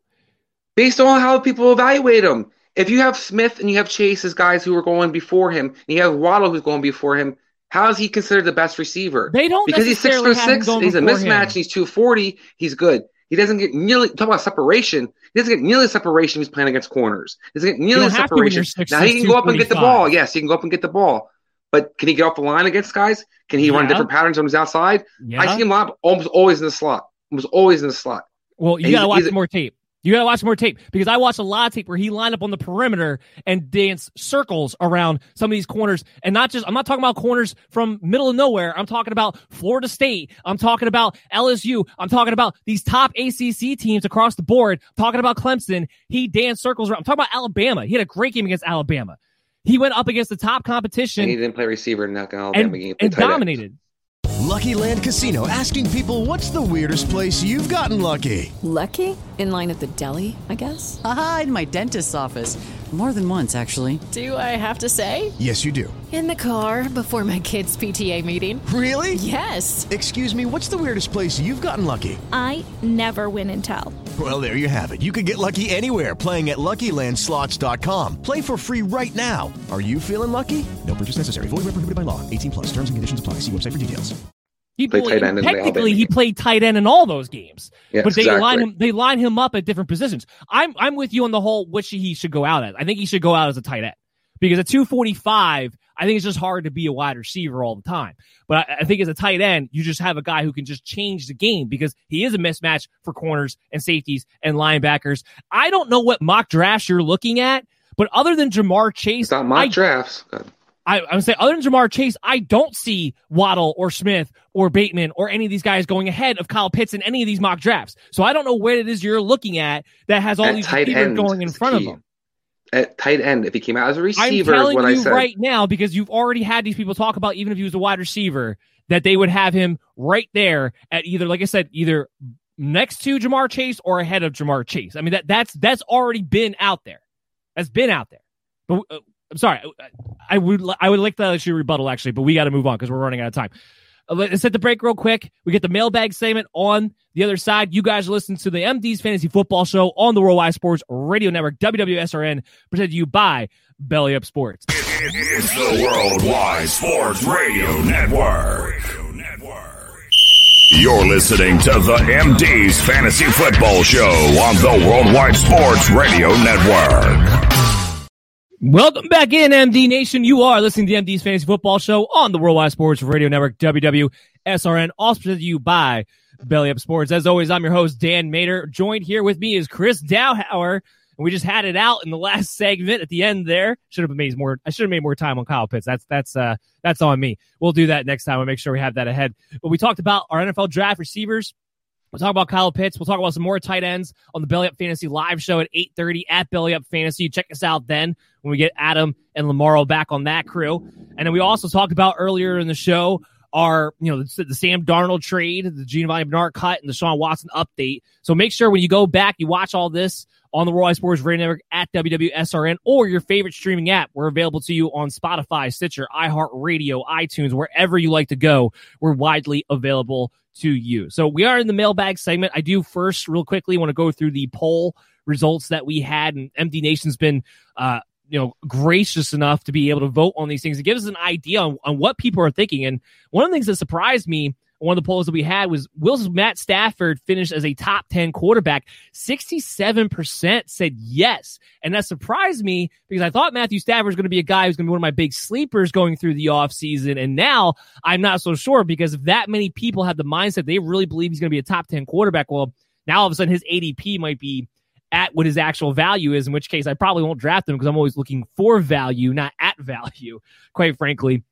Uh, two of the other questions that we had, uh, which was wide receiver, which Steelers wide receiver would you draft first for the upcoming season? No, no surprise there. Diontae Johnson, 49%, Juju Smith Schuster, 18%, and Chase Claypool had 32%. So well ahead of Juju, but Diontae, the number one guy there. I agree with that. And then would you rather, who would you rather have in your fantasy squad? Nick Chubb, Jonathan Taylor, or Aaron Jones? 45% went with Jonathan Taylor, 35% Nick Chubb, and 19% Aaron Jones. Who would you rather have, Chris, out of those three running backs? Ooh, that's a tough one. I'd probably go with Aaron Jones. So you want to go with the 19%. That is a tough one. I think because of the target share, I think I'm with you. I think I'm with you there. Uh, the Williams, I think that's a big key moving forward this year, and, and not having a receiver till till they actually draft one, or they ever do draft one, we'll see. yeah, exactly. So let's have Ben ask us the first question for today in the mailbag. All right, the first question is from Gordon, and it is: What do you think Hayden Hurst's value in 2021 is? All right. So, what do you think Hayden Hurst? Well, this is going to greatly depend on what happens in the draft because we just talked about the possibility that maybe they draft a Kyle Pitts at four, or maybe they trade back. Let's assume for a second they don't draft a Kyle Pitts and Hayden Hurst is the top tight end. Um, I think his value is a is a high end tight end too, and I think there's uh, with with upside there because with Arthur Smith, he you know he has already the track record of targeting the tight ends in the red zone position uh, especially more consistently than Dirk Koetter does. So I would have to imagine that at least Hayden Hurst would have an opportunity to, for somewhere between seven and nine touchdowns. And if he gets that, then he could be a low end tight end one, regardless of his receptions and yards. What, what do you think? I think it's interesting. Like you talked about, the draft will kind of be a big factor whether they take Pitts or not. Um, I I don't think necessarily that Arthur Smith is going to guarantee to make Hayden Hurst more, more productive. You kind of saw him utilize multiple tight ends last year in Tennessee and in the last few years in Tennessee. He likes to have Jonnu Smith never had that big breakout year everybody's been waiting for because Firkser got on the field. They utilized Pruitt. I think you're going to see this guy kind of have an opportunity to do what he did last year. He'll be some games will have some you know decent games here or there, kind of like Hooper did, and then kind of fade to the background in other games. It's not somebody that I'm super excited about going into this draft. Uh, I'm sorry, going into this year, And I don't think Hayden Hurst necessarily just improves because Arthur Smith is there. Yeah, I, I tend to agree with that. Let, us hear what Ben had to say. Obviously, say. the Falcons have great targets in Calvin Ridley and Julio Jones, both of which could be wide receiver ones. But the problem with fantasy football is the tight end position outside of the top five is horrendous. I think Hayden Hurst is a good guy to have as your maybe your backup tight end. You might have a big game or two when your starter is out, but um, other than that, I don't think he has much value. As I guess we got to see how the Falcons incorporate him this year and what the Falcons offense this year really looks like. All right, Ben echoing some of the same sentiments there. Let's get our question number two. The next question is from Drew. Dynasty PPR Superflex. Miles Sanders or the first pick in the fourth round? Miles Sanders or the fourth pick in the first round in PPR Superflex. Give me the first pick in the fourth round. I'm, I'm doing this more from the mindset of because of the Superflex, you probably need another quarterback. You get the fourth pick, you're probably going to have a good crack at somebody who is in a good situation, whether it maybe it would be a Zach Wilson or, you know, for instance, let's say if hypothetically, excuse me, the 49ers were to take a Justin Fields, I would love that fit for a fantasy standpoint. But Miles Sanders, uh, it's more importantly about Miles Sanders, where yes, he comes to a situation where the the mobile quarterback does help the running back, but this is a guy that I question will ever play a full season. Uh, and, and I, I also question if he ever won't be in some sort of platoon. Now they just signed Jordan Howard. It's not really going to shake your confidence in him too much there, other than maybe Howard comes in and steals some goal line touches from him. But this is a guy I don't know if he ever is going to be truly a, a workload back. Give me the fourth pick. Give me a crack. I mean, even if you wind up drafting a Najee Harris, depending upon the situation he has, I think he'd be more valuable. So uh, I actually would will rather have the fourth pick. What about you, Chris? I'd rather have the fourth pick too. You talked about it's a PPR league that we're talking about, and I think yeah. one of the things that running back, running quarterback does affect is Hurts is not going to necessarily check the ball down. He's going to run. So I don't think that I think that Sanders is going to have some of the receptions kind of be deduced, deducted from his production moving forward. And to your point, I don't think he's necessarily a bell cow running back. So I don't think he makes sense, makes up for it because he's you know with the yardage rushing. I think this is a guy I definitely would try to flip and take the fourth pick over. Let's hear what Ben had to say. I really like Miles Sanders this year. I think that with Jalen Hurts being the quarterback, it's going to be hard for teams to put all of their attention on Miles Sanders. I think they got to focus on Hurts running the ball as well. Um, but obviously, the Eagles do not have good receivers. They really haven't addressed that too much this offseason either. So I'm expecting Miles Sanders to get a lot of carries, a lot of catches out of the backfield. I love Miles Sanders. Keep Miles Sanders. Ben disagreeing. Oh, Ben, we'll teach you soon. Don't worry. Someday. Let's get one more question in. Next question is John, and it's Mike Evans and a fourth round pick uh, in 2021 for Cam Akers. So Mike Evans and a fourth round rookie pick in 2021 for Cam Akers. John was asking, "Yeah, I do that deal. I do that deal because you, especially in dynasty, it's a much easier time finding wide receivers. And if you can get Cam Akers, who looks like he's the next breakout running back, especially what we saw at the end of last season." I don't think Darrell Henderson's going to be in a platoon situation for him. I think he's going to be more of a guy who's going to spell him, not platoon with him, because the offense was just much more effective when they started giving the ball to Cam Akers 20 times a game. I think Sean McVay will continue with that. Matthew Stafford makes that offense better. They're going to be more prolific. He's going to have more opportunities to score. Mike Evans is great. I, I love Mike Evans. But ultimately, it's hard to find that running back. And that's why I would do the deal. What about you? I tend to agree. I think it depends on what you already have in place as well, though. If you already yeah, kind of are loaded at running back, you know, moving on from Mike Evans, who I think had, in my opinion, a down year last year. Um, I think he has an opportunity to have even a better year moving forward. Or, and the fourth pick, you know, you don't know what that turns into be turns out to be. But I think looking at Cam Akers, if you're trying to rebuild your team in a sense and you're building around your running back position, you, you want to have a guy who's up and coming like Akers in your backfield. The other thing that worries me about Mike Evans is the annual hamstring injuries you always have to deal with too, which is kind of annoying. So that's going to do it for the show today, guys. I hope you all enjoyed it. We will be back next week. I think, Chris, I think we're doing the coaching changes fantasy impact next week. Am I uh, correct? Yes, we are. Yes, we are. So that, that's a great episode to talk part. about, especially as we're leading into the NFL draft. Uh, we'll talk about you know where, where what these scheme, what these new schemes are, how these players fit in these schemes, what we can expect based off of these schemes. So all of that's going to be coming to you next week. Of course, if anything crazy happens in the NFL, we'll update you on that as well. That'll be part of the show. I hope you guys all enjoyed it. Make sure you're checking out the Worldwide Sports Radio Network at WWSRN. Make sure you're downloading the app. There are really a lot of great sports content, a lot of great sports shows coming out of there 24 7. And make sure you're checking out Belly Up Fantasy Sports for all the articles that have been coming out and all the, we're going to give you the inside edge to really help you be able to win your leagues in fantasy football. I'm your host, Dan Mater. I'm joined here with Chris Dowhauer. We'll see you guys all real soon. Make sure you subscribe to at Belly Up Fantasy, at Belly Up MDFF Show, any chance you have on any social media outlet to see and watch and listen to this show. Take care, guys. CMB Nation. Mary redeemed a $50,000 cash prize playing Chumba Casino this year. I was only playing for fun, so winning this was a dream come true. Chumba Casino is America's number one social casino experience. It's serious fun. With over 80 casino style games to choose from, you too could win life changing amounts of cash. Be like Mary. Log on to chumbacasino.com and give them a whirl. That's chumbacasino.com. No purchase necessary, void, or prohibited by law. 18 plus. Terms and conditions apply. See website for details. The voice in the preceding commercial was not the actual voice of a winner. Hi, I'm Maria. And I'm Mike. And we're Team, Team Ready. Ready. Black Hills Energy knows your home is where your heart is, so they want you to be ready. It's all about keeping you safe, prepared, and making your home as energy efficient as possible. Everything from how to weatherize your home to how to stay safe during extreme weather. Be ready for anything. Go to blackhillsenergy.com slash team ready.